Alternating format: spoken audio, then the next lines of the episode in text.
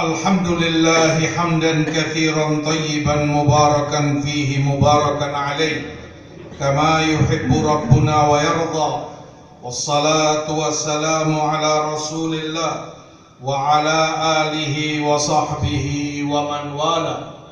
أما بعد عباد الله معاشر المسلمين جماعة صلاة الجمعة رحمني ورحمكم الله. Salah satu dari adab mulia Sifat yang begitu agung Yang Allah ajarkan kepada kaum mukminin. Allah sebutkan hal itu di dalam surat Al-Hujurat.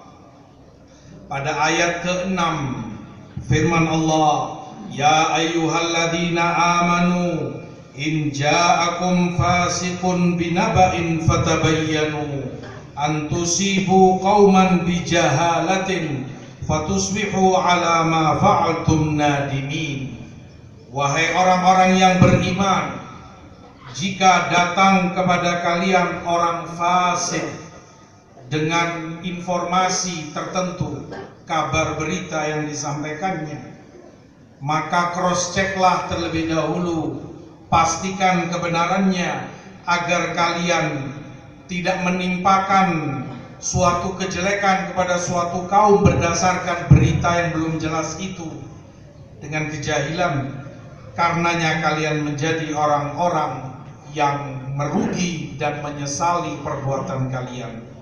Ayat ini turun kata Qatada sebabnya ketika Rasulullah SAW mengutus Wali ibni Uqbah mengambil zakat dari Banil Mustalik Begitu Walid sampai ke suku Banil Mustalik, mereka pun berduyun-duyun datang menghampiri Walid. Mau mereka adalah menyambut kedatangan utusan Rasulullah SAW. Walid menyangka mereka hendak membunuh dirinya.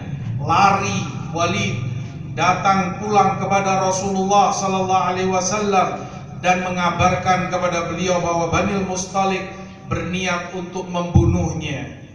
Mendengar berita ini, Rasulullah SAW sebagai toladan umat ini tidak langsung menerimanya mentah-mentah bahwa Badil Mustalik berarti memusuhi dan hendak membunuh utusan beliau. Tetapi lihat yang Rasulullah lakukan. Beliau utus Khalid bin Walid radhiyallahu taala anhu dengan beberapa orangnya untuk memastikan kebenaran itu. Maka Khalid mendatangi mereka dan memperhatikan kebenaran informasi tersebut ternyata didapati oleh Khalid bin Walid Badil Mustalik masih mengumandangkan adzan, masih sholat lima waktu dan mencintai Islam dan kaum muslimin. Ternyata informasi semula yang disampaikan kepada Rasul tidak ada kebenarannya. Badil Mustalik bukan musuh bagi kaum muslimin. Demikian kemudian turun ayat Wahai orang-orang yang beriman Jika datang orang fasik membawa berita kepada kalian Maka cross checklah terlebih dahulu. Jangan tergesa-gesa kalian mempercayainya Menelan mentah-mentah informasi tersebut. Berhati-hatilah Tenanglah. Di dalam hadis riwayat Abu Ya'la Dari Anas ibnu Malik Rasulullah SAW sebutkan at-ta'anni minallah wal ajalatu minasyaitan. Ketenangan itu sifat dari Allah. Akan tetapi ketergesa-gesaan terburu-buru dalam segala hal itu dari syaitan. Sifat mukmin yang Allah berikan kepadanya adalah ta'anni dalam segala hal termasuk dalam menerima berita. Ketika informasi sampai kepadanya terlebih itu berkaitan dengan nama baik orang lain. Terlebih itu terkait harta benda nyawa atau perkara-perkara yang lainnya.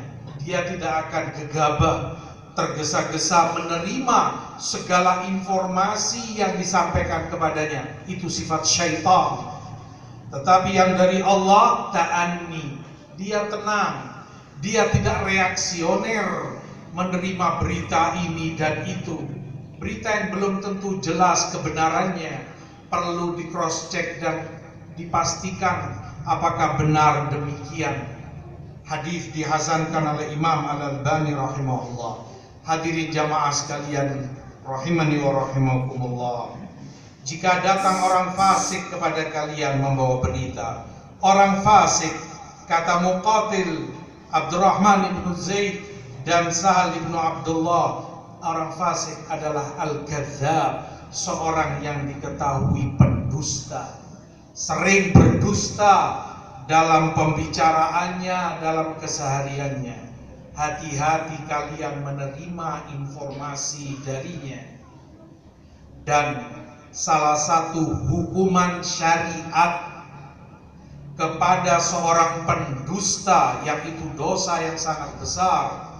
Salah satu hukuman syariat kepadanya adalah tidak diterima informasi darinya walaupun saat itu dia jujur walaupun saat itu dia benar hukuman syariat kepada pendusta tetap ditolak dan tidak dipercaya informasi yang disampaikan olehnya karena kedustaan dosa yang sangat besar yang diharamkan oleh Allah dan Rasulnya Abul Hasan Al-Warraq menyebutkan Fasik di dalam ayat adalah orang yang terang-terangan melakukan dosa, kemaksiatan. Serupa dengan itu disebutkan oleh Imam Ibnu Tahir, orang fasik adalah orang yang tidak malu kepada Allah melakukan kemaksiatan dan dosa. Terang-terangan, tiada malu dilihat oleh kaum mukminin pula dia melakukan dosa ini dan itu orang semacam ini jika menyampaikan informasi, kabar apa pun itu bentuknya, jangan tergesa-gesa kalian percayai. Jangan kalian telan mentah-mentah seakan itu kebenaran yang seakan tidak perlu dipertanyakan. Ayat mengajarkan kepada kita untuk jauh lebih berhati-hati, tenang dan tidak tergesa-gesa menerima dan membenarkan segala informasi yang datang. Jika saja ayat ini kita amalkan, jika saja segala berita yang sampai kita berhati-hati dalam menerimanya, akan tenang hidup kita. Banyak sekali informasi itu bentuknya. Dari sekian kejadian yang ada, memancing orang untuk berkomentar, fulan begini, ini begitu. Padahal komentar dia itu berdasarkan berita yang sampai kepadanya yang berita itu sendiri belum tentu dia tahu kebenarannya oleh karenanya ayat mengajarkan dan mendidik kepada kita kaum mukminin untuk lebih berhati-hati ayat ini pula mendidik kita dan mengajarkan bahwa kalau ayat melarang menerima berita orang yang fasik dan siapa fasik tadi telah kita sebutkan. Berarti difahami dari ayat ini, jika yang menyampaikan berita itu orang yang adil, yang diketahui ketakwaannya, diketahui kesolehannya, diketahui keimanannya, kebaikannya, kejujurannya, maka beritanya boleh diterima. Tidak perlu kita cross check terlebih dahulu karena kita tahu siapa dia sehari-harinya orang yang baik dikenal iman dan ketakwaannya. Itu yang difahami dari ayat karena ayat hanya mengajarkan untuk kita berhati-hati dari berita orang yang fasik. Berarti ketika dia itu bukan orang fasik tapi orang yang jujur dan benar, kita boleh menerima dasar berita tersebut dan ayat ini pula yang mendasari bahwa khobar ahad berita hadis Rasulullah SAW walaupun itu diriwayatkan dari satu perawi maka itu diterima dan benar adanya dalam hukum ibadah akhlak maupun dalam perkara akidah dan keyakinan sungguh sesat dan batil. Anggapan sebagian orang yang menyatakan hadis ahad tidak boleh dipakai dan diterima kalau itu dalam perkara akidah ini kedustaan. Segala hadis Rasul jika yang menyampaikannya adalah perawi yang terpercaya kejujurannya maka itu benar dan wajib untuk kita imani dan kita terima. Aku luma sami'tum wastaghfirullah innahu huwal ghafurur rahim.